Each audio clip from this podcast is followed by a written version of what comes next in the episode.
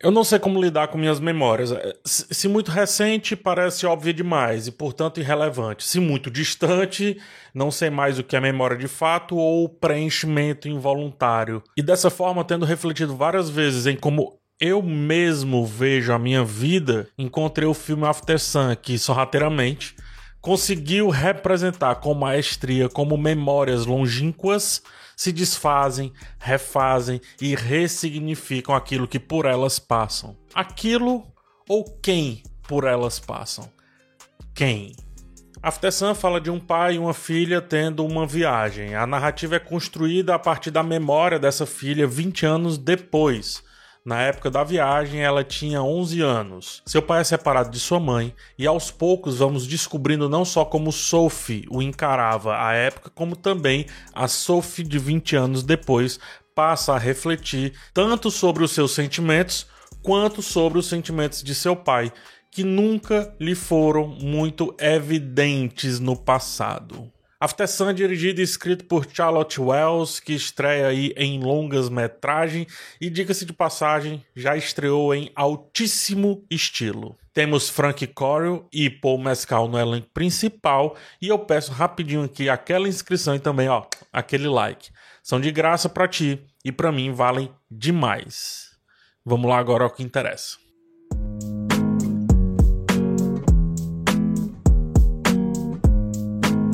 Estamos diante de um dos filmes mais sensíveis que foram lançados em 2022. É um filme claramente pessoal, tanto que há uma foto da própria diretora com 11 anos de idade e o seu pai, ambos fazendo uma viagem de férias.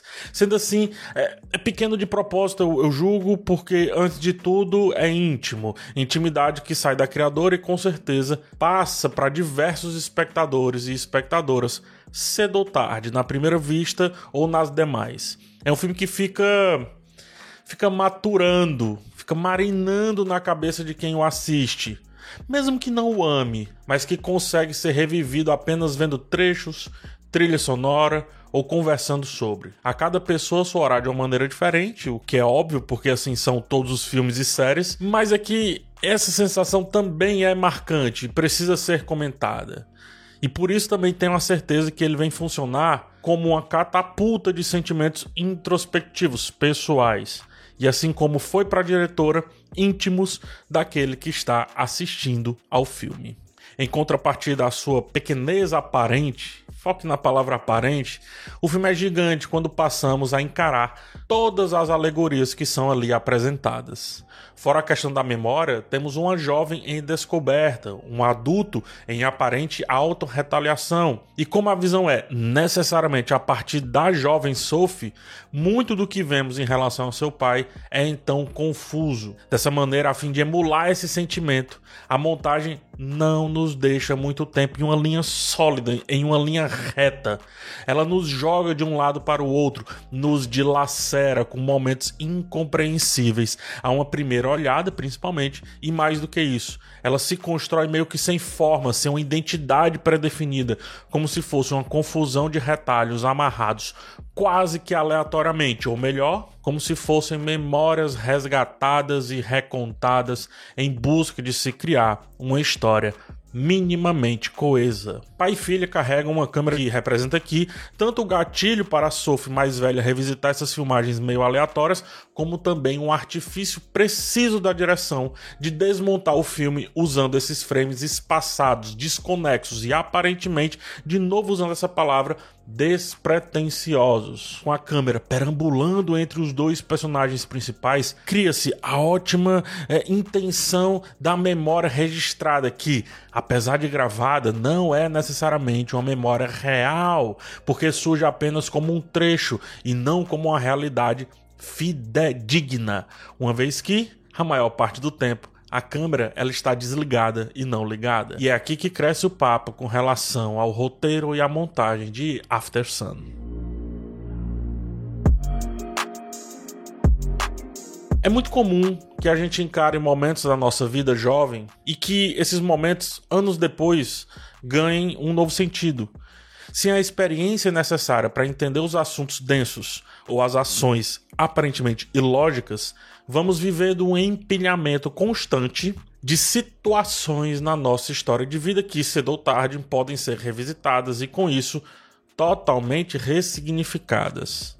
A piada de duplo sentido e o sentido de dupla piada só funciona quando entendemos o que é sentido, o que é duplo e o que é piada. Em outras palavras, quando nós mesmos passamos por dores, traumas e experiências. E aí conseguimos de fato empatizar, compreender reflexões distantes, mas também ter de fato uma ciência e, portanto, refazemos essas sensações, essas reflexões e essas experiências a serviço da nossa nova versão. Sophie é submetida nessa história a um pai que sofre calado, que sequer cochicha, apenas olha, dificultando então o entendimento pleno de uma criança de 11 anos diante do que está acontecendo.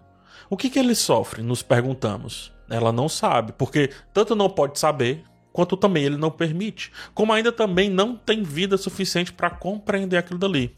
Ainda assim, as imagens mentais são guardadas, as sensações também, tal como acontece na pequena e despretensiosa filmadora, que precisa ser cuidada com muita atenção, pois é cara.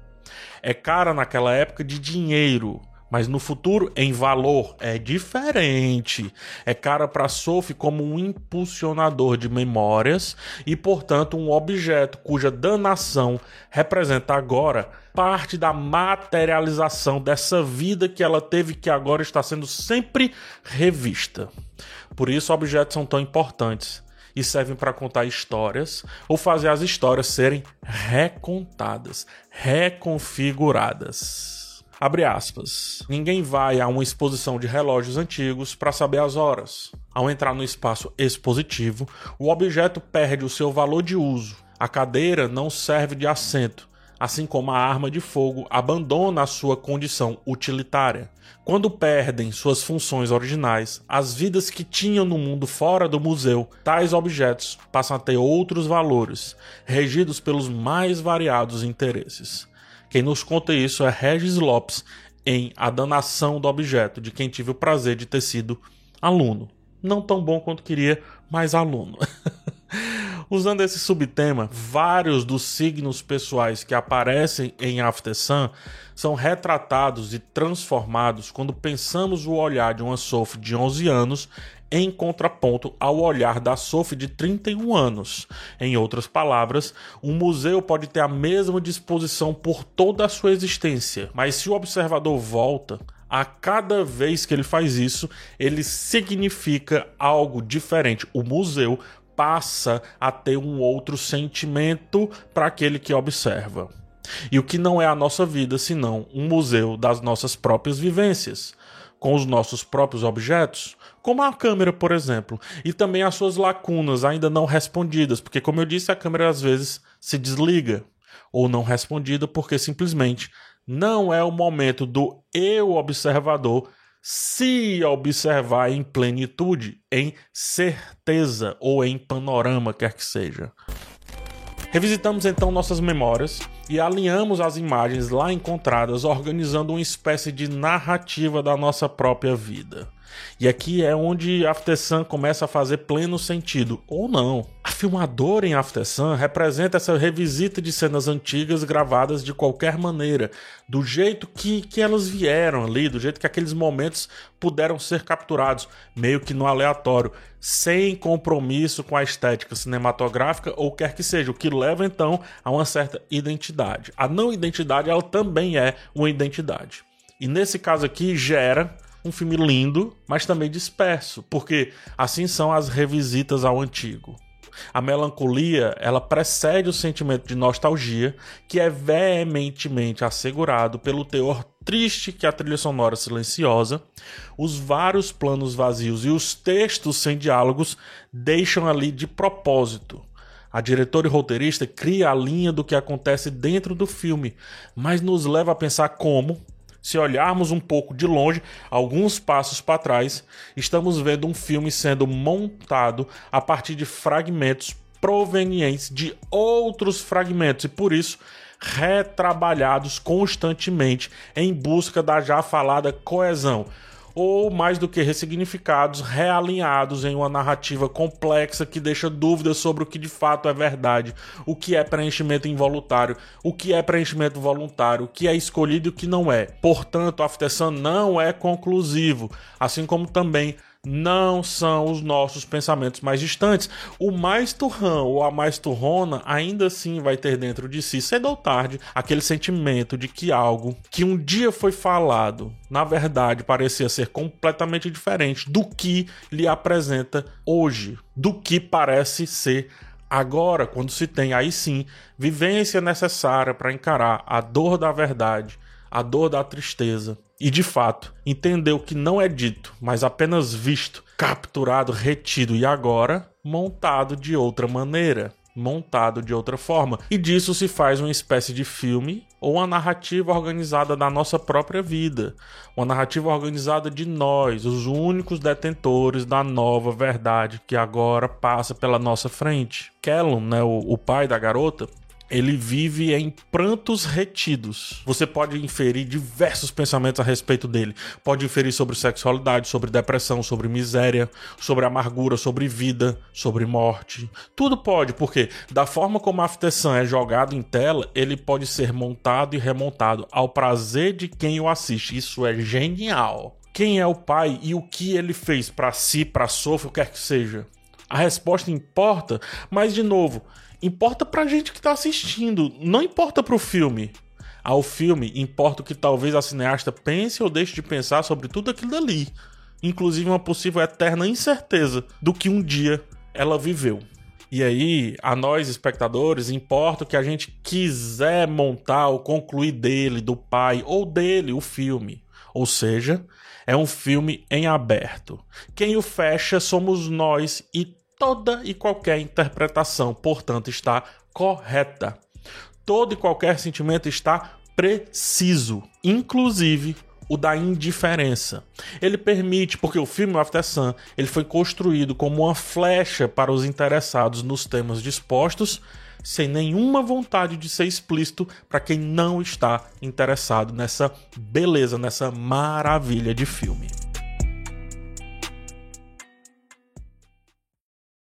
Enquanto assistia After Sun, eu obviamente visitei meu passado, né? Um passado recente, passado distante, passado médio, passado marromento.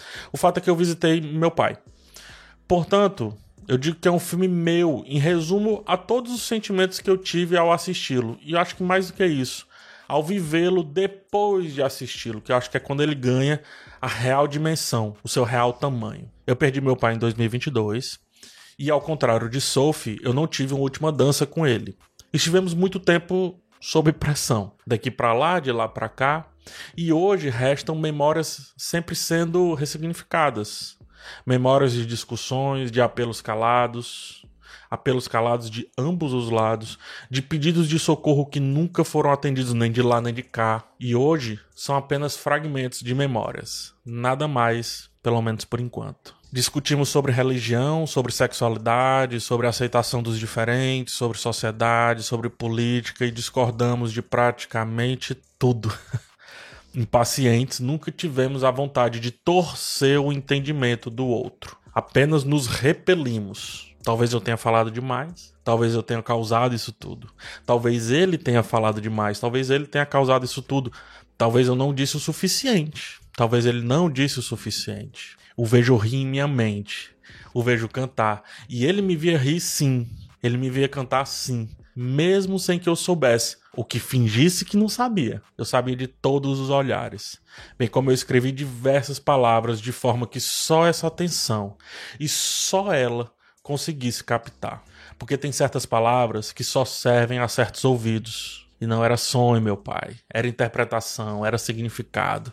Era só para ti. Usando a ideia firme de After Sun, de que nunca falamos de mais ou de menos, na verdade nunca estivemos foi preparados para falar o não dito e não dizer o dito, que me despeço de ti com muito carinho.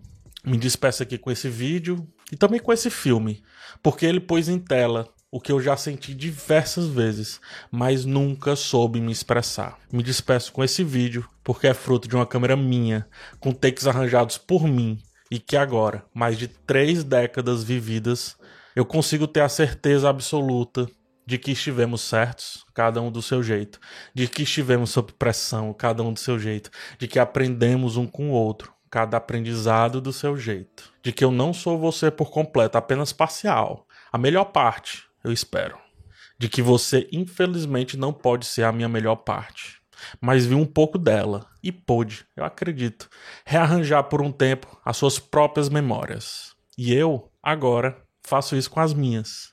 Ninguém pode ter uma última dança, afinal, não sabemos quando para sempre vai virar o último. E por isso só um filme pode dizer que aquela é a última dança, porque ele detém a sua própria narrativa.